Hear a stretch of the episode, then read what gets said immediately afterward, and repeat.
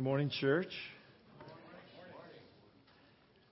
Isn't it always a blessing to have the kids participate in service? Mm-hmm. Yeah, they did a great job. You can clap for them. I'm okay with that.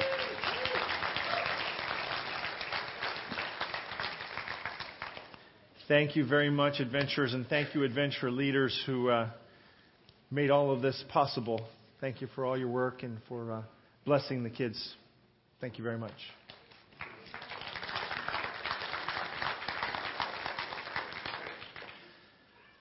Proximity increases intensity. Proximity increases intensity. If I take a swing at you and miss, not very intense. If I take a swing at you and my fist comes in proximity to your face, intensity increases. Right? If I tell you they got a brand new car, you're driving down the freeway, you saw this new car, stickers are still in the window, you go, look, they got a brand new car. Nice for them. Isn't that nice? If I say to you, hey, I understand you got a brand new car. Is that a little more intense for you? You know when it becomes really intense? Is when I say, I got a brand new car. Proximity increases intensity. I was listening to Randy Roberts this last week, and he was sharing a story, sharing that same concept. Proximity increases intensity. If you think about it, those things are true in your life. If your neighbor next door has a barking dog, it bothers you, right? If the neighbor a block away has a barking dog, not such a big deal, right? If the barking dog gets in your backyard standing by your window while you're trying to sleep, proximity will increase the intensity, right? This is also true of our experience of faith. When somebody comes in proximity to faith, the intensity of faith increases for that person, whether they have any or not.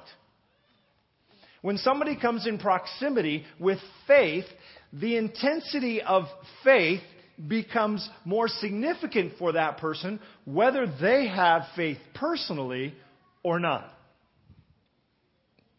Yes? Last week, I asked you to turn and talk to a neighbor for just a minute. We're going to do it again today. Turn and talk to your neighbor. This is just so you can get your wiggles out and talk to folks. Okay? I know you all have wiggles. Turn to folks next to you and explain to them how proximity increases intensity.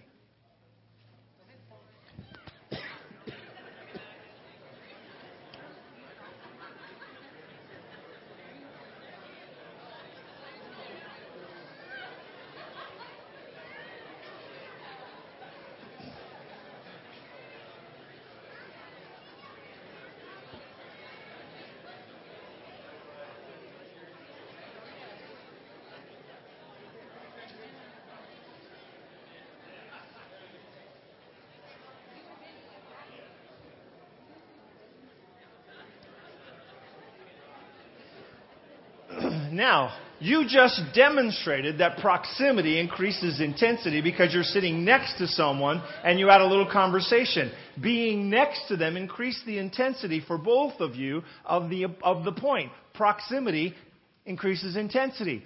I wanted to think about that today as we talk about our next step in our discovery of the nature, the character of God. We've been talking about the character of God. In the first month, we talked about understanding it, getting acquainted with it, beginning to look for it in the Bible, beginning to know that it's part of what Scripture says on a regular basis. So that as you're going through the Bible this year, you'll be looking for a display of the character of God.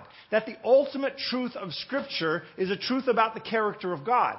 That the ultimate truth of Scripture is the redemption of the character of God. It's the demonstration that He can, in fact, be trusted. That's the ultimate truth of Scripture. That's what's behind it all. That's what the attack was in Genesis chapter 3. That's what is settled in Revelation 20, 21, and 22. The whole issue of God's character underlies the entirety of Scripture. That's the storyline. All the rest are implements for teaching that same storyline until it climaxes with the biography of Jesus, God walking among us on the earth, Emmanuel, God with us. Well, I want to turn your attention to a next level and talk about taking it in, now that you're beginning to discover it in Scripture, to begin to take it in as your own, to begin to actually imitate the character of God, to actually attempt to be godly, to be godly. Did you notice there's a new verse behind us up here? Thank you to Sharon Cox. She's the one who takes care and makes sure that we get all these things put up. If you haven't had a chance to thank her personally, please do. She and JB are the ones who manage to get all this stuff up. See to it that no one misses the grace of God. Now, I want you to catch that. See to it that no one misses the grace of God. Who's supposed to see to that? Us, the church is, right? Now, can I get you to narrow that proximity? So here's the deal. Who's supposed to make sure that no one misses the grace of God? Well, the church is, right? Okay. So who's supposed to make sure that no one misses the grace of God? We are, right? So who's supposed to make sure that no one misses the grace of God? I am. Right? Proximity increases intensity. When it's mine, now there's an issue. Now I have something that I'm working with.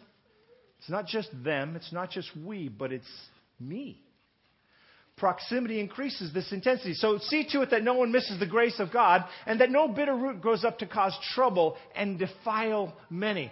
The opposite of faith interacting with people is for the church to begin to take on the bitterness, the bitter root, and begin to defile many. When faith in practice, in imitation of Christ, is actively out there in the midst of the world, it impacts people's lives. People who are close to faith begin to be influenced by faith, even if they have no faith of their own. They begin to be influenced and touched by it. Seeing faith in action in your presence makes an impact, even if you have no faith of your own. Seeing faith, seeing people who claim to have faith, who have grown a bitter root, is a lie about the character of God. And it defiles many. Because when those who claim to represent God come forward with that anger and bitterness and rejection of the people around them, we create a misunderstanding of who God is. When bitterness is allowed to creep out of me onto my Facebook page, when bitterness is allowed to come out of me when I'm talking to someone in the fast lane, in the freeway, when bitterness is allowed to come out of me when I go to the store, when I'm standing in the mall, when I'm wherever I am, when bitterness begins to come out of me, it misrepresents the character of God. And it defiles many. Make sure that no one misses out on God's grace. Make sure that no root of bitterness grows up that might cause trouble and pollute many. Hebrews chapter 12, verses 1 and 2. Since we are surrounded by such a great cloud of witnesses. Now this needs a little bit of introduction, because chapter 11 of Hebrews is where all of those people of great faith are listed. By faith Adam, by faith Cain, by faith Abel. Not Cain. By faith, Abraham. By faith, we get out of the A's and move on to somebody else. By faith, by faith, by faith, by faith, by faith, all of these people have stood and stand for God. Now that you have such a great cloud of witnesses, now that you've seen the biographies of people like Moses and Daniel, now that you've seen the biography of Jesus himself, now that you've seen the biographies of Peter and Paul, now that you've seen the biographies of people who live their faith, now that biography about the character of God has been seen in the character of others, now that you see such a great cloud of witnesses, since we are surrounded, since you are surrounded, since I am surrounded by such a great cloud of witnesses, we must get rid of every weight and the sin that clings so closely, and run with endurance the race set out before us, keeping our eyes where? fixed on Jesus, the pioneer and the perfecter of our faith. We must run the race. Now, the idea here is that you're in a long race. You're not in a sprint.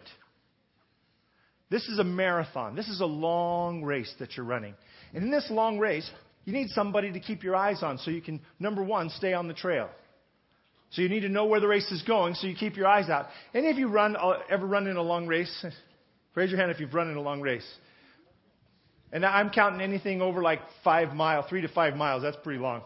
So you run a 5K, I consider that a long race, okay? You know, if you've run a 5K, keep your hand up. Okay, now those of you who have had your hand up, have you ever been out on the race course and didn't know if you were going the right direction? Some of you have. So a couple of you have. What do you do when you are out there and you don't know what you're supposed to do?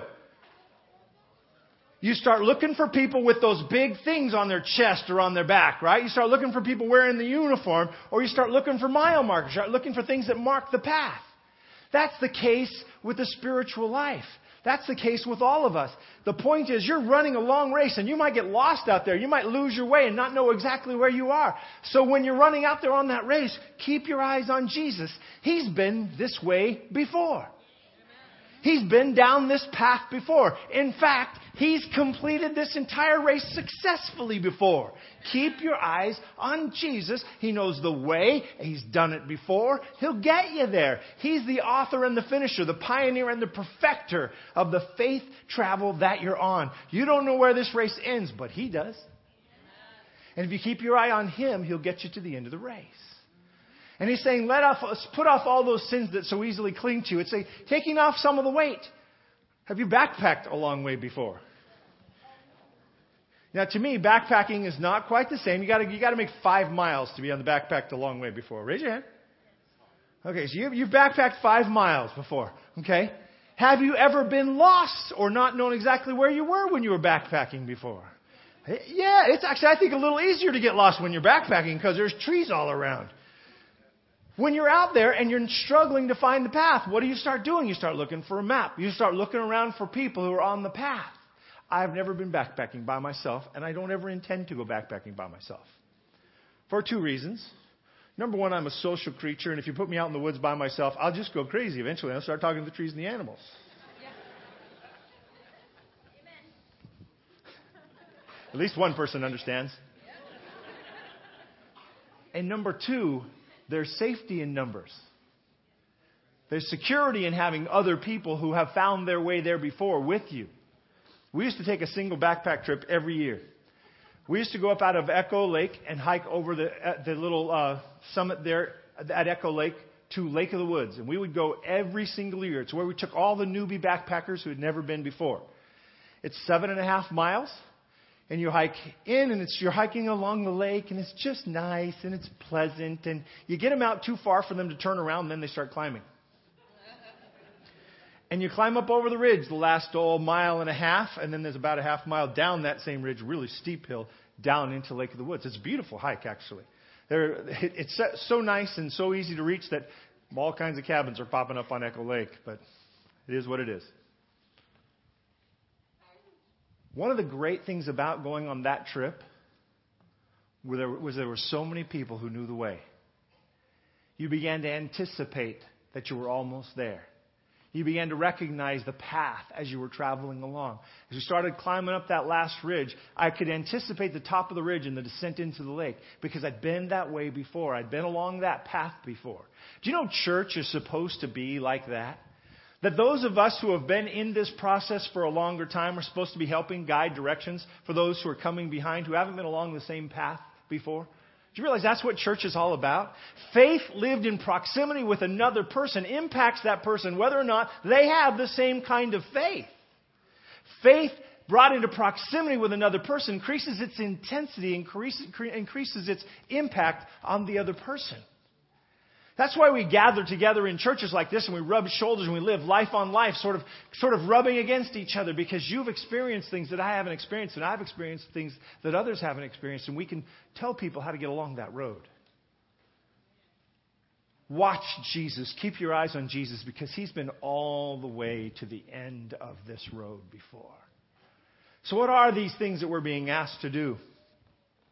Since we are receiving the kingdom that cannot be shaken. So what are you receiving? Okay, 3 of you are receiving it.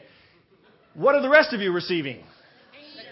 You're receiving the kingdom that cannot be shaken. You're receiving a kingdom that cannot be loosed out of your hand. You're receiving a kingdom that is solidly anchored. You're receiving a kingdom that is yours, not to be lost. It won't be taken. It can't be taken. You're receiving a kingdom that cannot be shaken. Let's continue to express our what? Gratitude. Why is gratitude such a big deal? Why should we be expressing gratitude? What's the big deal about expressing gratitude?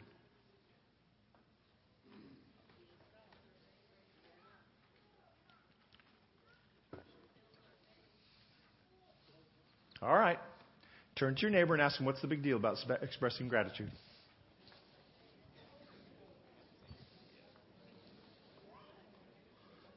I love the way the husbands and wives do this. This is how all the husbands I looked at did this. They went, show a little enthusiasm, fellas. Express a little gratitude. Valentine's Day.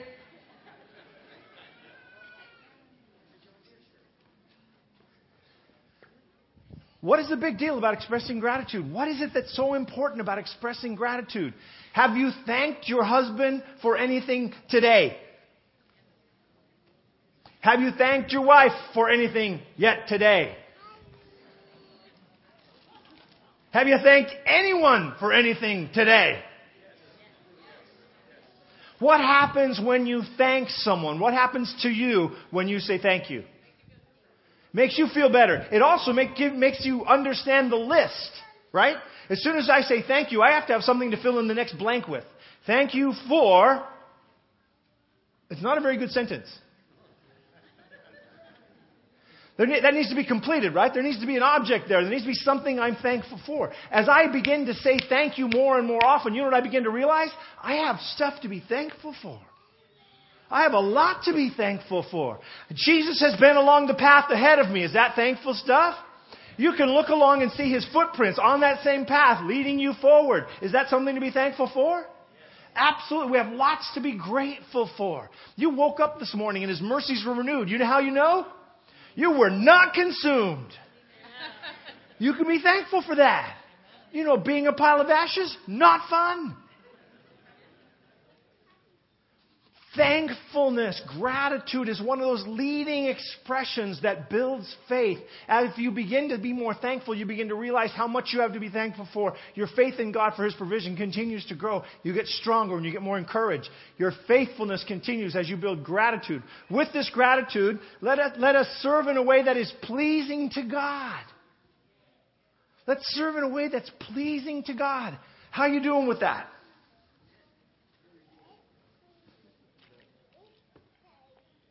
Did God wake up this morning? I don't know if God sleeps. Maybe when God saw you wake up this morning. Did he look down as you're rolling out of bed and say, "Look out, devil, here she comes"? Did he watch you wake up and go, "Oh man, I hope he survives"?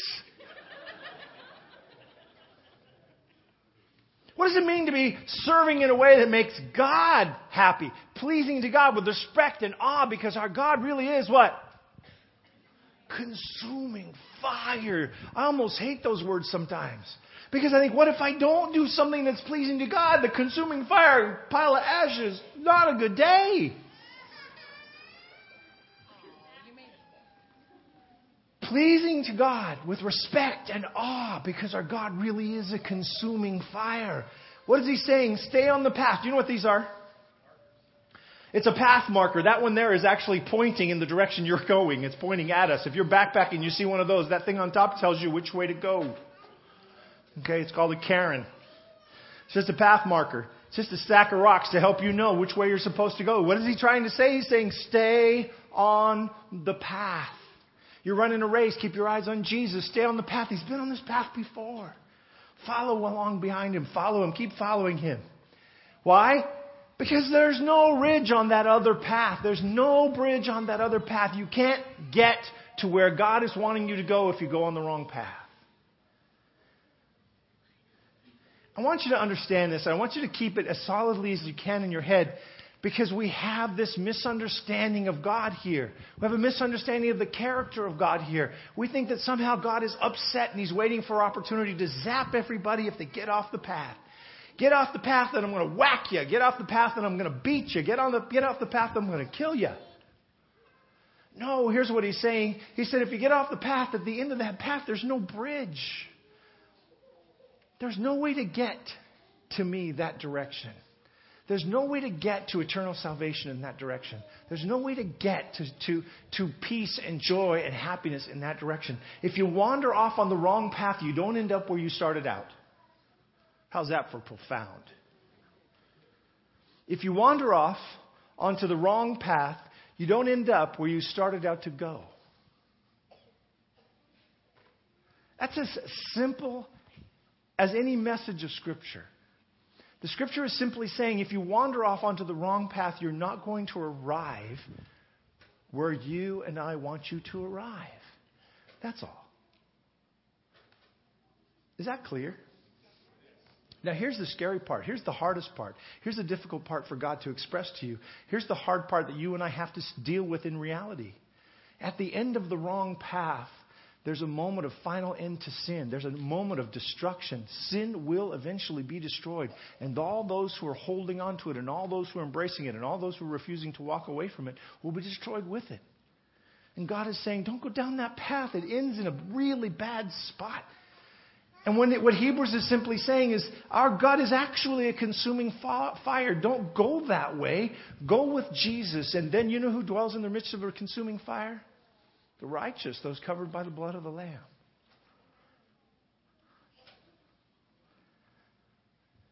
So how are you supposed to do it? The text continues to outline it. It's interesting the things that it pops out. Brotherly love must continue. So when the author is writing to the Hebrews, he's saying, hey, folks, here's what you have to do to behave in a way, to walk along the path in a way that pleases God. You want to please God? Here's what you do. Here's how this all works. Number one, brotherly love must continue. Was that on your list? Did that come to your list immediately when you were saying, hey, I don't know if I'm pleasing God or not, or did you go to a different list? The list that the author writes is this one. Brotherly love must continue. Do not neglect hospitality. Was hospitality on your list? Hospitality didn't make my top 12, let alone the top 10. You must still be hospitable. Brotherly love and hospitality. Now, first of all, let me ask you a question. Does this sound hard?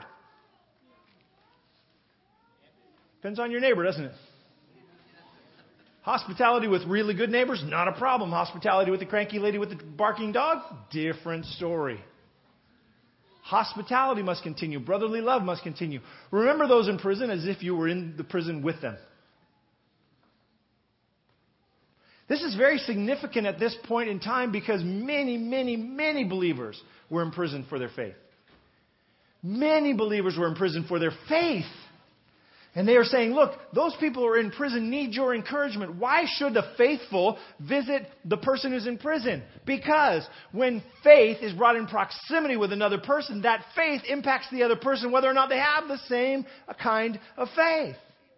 You bring them into your proximity. You bring yourself into proximity with them and you encourage them and you strengthen their faith. And he's saying, look, you got to visit those folks who have been imprisoned. In this particular case, it's for their faith, but I don't think it's trying to just narrow it to that. As if you were in prison with them. Secondly, all those who are mistreated, ill-treated, as though you felt their torment. All those who are treated poorly, as if it were you living under the bridge. As if it were you who are being treated poorly. As if it were you who are being called out and abused. As if it were you. Live and treat them as if you were feeling the same torment. You know the people who are most impactful on the people who live under the bridge, the people who live in a homeless situation. You know who has the most compassion, has the most impact on them? The people who used to live under the bridge. The people who used to be homeless. You talk to someone who used to be homeless who is not now, and you talk to them about the situation with other people who are in that dire position, their compassion is extensive. And their effectiveness in working and managing and living with people in those situations is tremendous because they felt the pain of that other person. It's asking you to be empathetic, not sympathetic, empathetic. Feel the other person's pain. Imagine what it would be like to feel what they're feeling. He continues, marriage must be honored among you. Marriage must be honored among you. You know what I like about this? First century Christianity having the same problems that 21st century Christianity is having. Say, marriage is a difficult thing for some of you and you're not doing it very well. He says, marriage must be honored among you. Must be honored among you.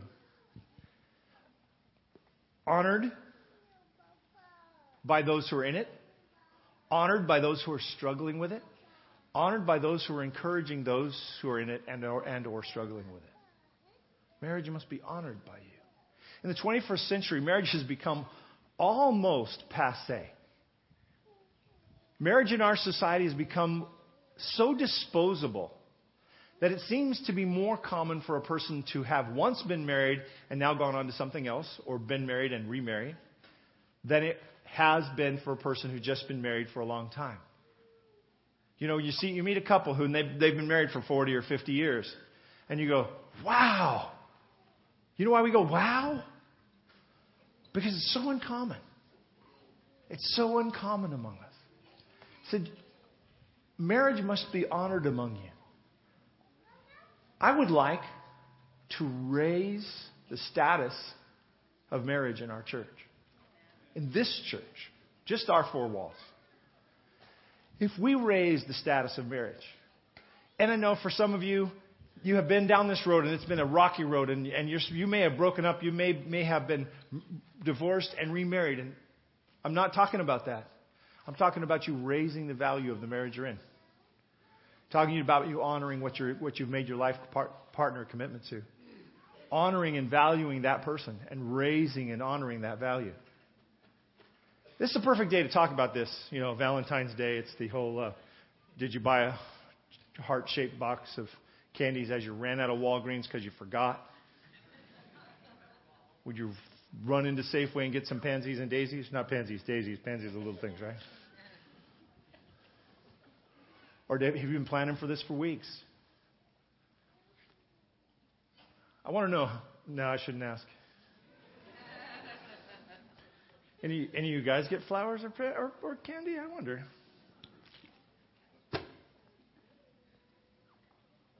I want to lift the value. Consider honoring marriage. Consider it something we do around here. That we honor it and we consider it a good thing, a valuable thing, a blessed thing. Oh, sorry, I didn't give my last one. Your conduct must be free from love of money. You must be content with what you have. Whew. I wore my tie today because I was going to talk to you about this. You know, I come dressed for business today. And here's the business. We live in a society obsessed with money. We live in a society obsessed with getting more stuff. We live in a society that teaches us not to be content with what we have. We live in a culture where our whole focus seems to be on getting more. Scripture is saying, hey, you want to figure out how to live this life in a way that's pleasing to God and, by the way, will benefit you? Here's one of the things you need to do. Be content with what you have. Don't be so obsessed with money that you do anything for it. People ruining their lives, ruining their families, ruining themselves, ruining their health. What? For? In the pursuit of more? More what? We're already fatter than we need to be. We don't need more food. Most of us have a bigger house than anyone has ever had before in history that was not royalty. If your house is over about 1,000 square feet, you're probably in a bigger house than most any generation has lived in before us. If you think about the fact that most of us live in houses that go to 2,000 square feet, that's a royal dwelling in times past. That's the sort of place that really rich people lived. It's considered a pretty average thing today. Some of us live in much larger houses. I'm really not concerned about how big your house is. I'm concerned about where your heart is. Here's the problem with this. If you're not content, your heart will never be at rest, and you will never be in that first place, in that first verbiage, that first statement, gratitude. Learn to be grateful for what you have been given. Learn to be grateful for what's in your hand. Learn to be grateful for what God has placed in your hand, whether it's big or small. You ever heard of the tiny house movement? I've mentioned it here a couple of times. You know what the tiny house movement's about? It's about living in a house that's 600 square feet or less.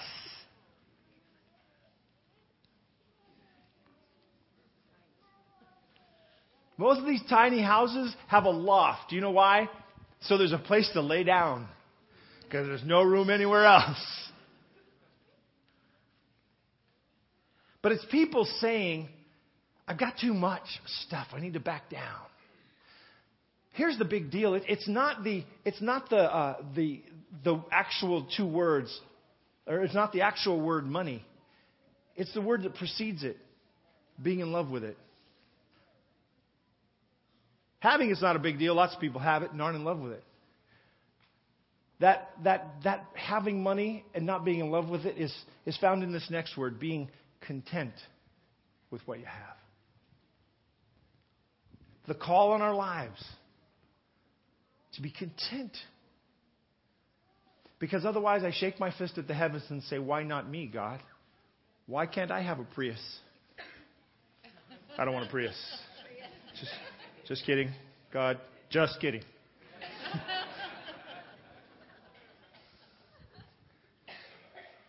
But we shake our fist at the heavens and we want something else. Why? Because we've not stopped to thank God for what we already have. Be content with what you've been given. Do not be carried away by all sorts of strange teachings. For it is good for the heart to be strengthened by grace, not ritual meals.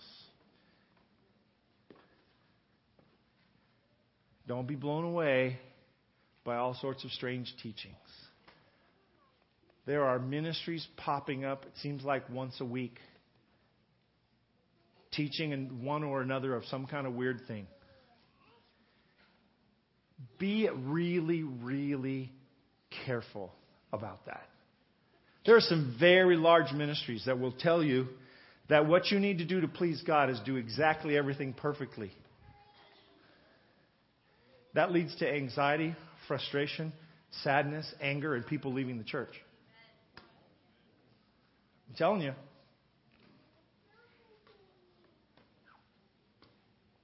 Jesus came and lived on this planet. He didn't come because you could save yourself.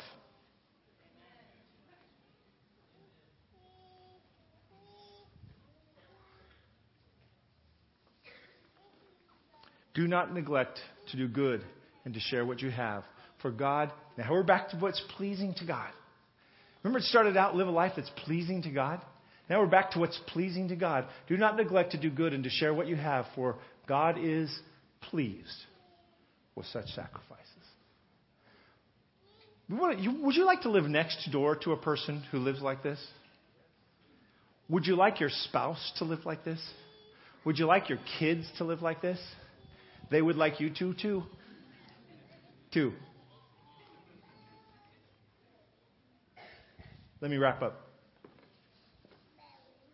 What of the struggle in Romans 7? The apostle says, "For we know the law is spiritual, but I am carnal, sold under sin. For what I am doing, I do not understand. For what I will to do, that I do not practice. But what I hate, that I do." What is Paul describing? He's describing us. He's describing we. He's describing me. He's saying, I know what the right things to do are, and I keep battling with it. I keep struggling with it. I have a hard time making that work. How am I going to do this? What is wrong with me? You ever looked in the mirror and said, what's wrong with me? You ever faced that sin and failed again and said, what's wrong with me? What's wrong with me? You're broken. Welcome to the club. Because what's wrong with me is wrong with you, and wrong with they and them and we. O wretched man that I am, who will deliver me from this body of death? I thank God through Jesus Christ our Lord. How am I delivered from this body of death? Jesus is the answer. How do I live a life pleasing to God? Fall on Jesus. Keep my eyes on Jesus. Follow Jesus. Stay on the path He's leading me on. Hang with Jesus, and I will be in that walk that God desires for me. And I'm in that walk going to a place where there's an actual bridge from here to there. Not a place where there's no bridge. Not a place where I can't get to where God wants me to go. Following along the path God is asking me to walk. If you confess with your mouth that the Lord Jesus and believe in your heart that God raised Him from the dead, you will what? Be saved. That is some pretty good news. Because as I was reading through the list of things that we should be doing, most of us were starting to struggle with the list, weren't we? Because we already have a whole bunch of shoulds and nots, don't we? We wake up with shoulds and nots every day. I should be better at this. I ought to be a nicer guy. I shouldn't drive in the fast lane all the time. I shouldn't pass people just because they're on the freeway with me. I shouldn't be mad at that little old lady. She's probably going somewhere important. I shouldn't be mad at that distracted guy who's on his phone. I should recognize that maybe he's talking to his wife who's in the hospital. You got enough shoulds and nots? I pick out my driving ones because they're easy for me to confess in front of people. And because you all have the same ones.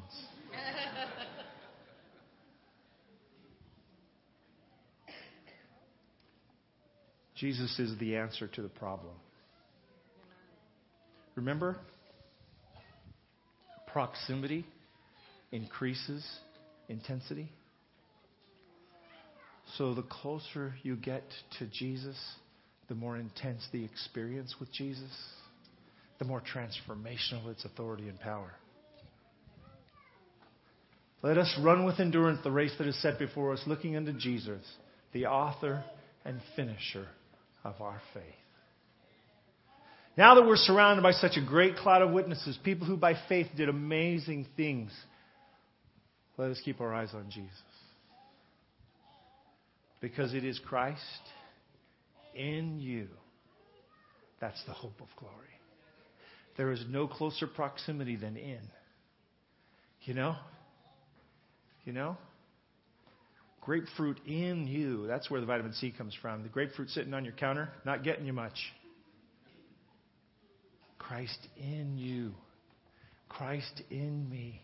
That's the hope of transformational power. That's the hope of glory. You and I are struggling with what we should be and want to be and hope we could be. Closer to Jesus is the answer. Closer to Jesus is the answer. Closer to Jesus is the answer. You are probably not.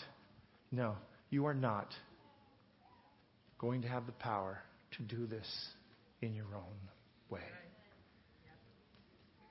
But in Christ, wild and crazy things happen. And when Christ gets inside of you, you might become hospitable. You might become nice. You might become gracious. You might become like Jesus.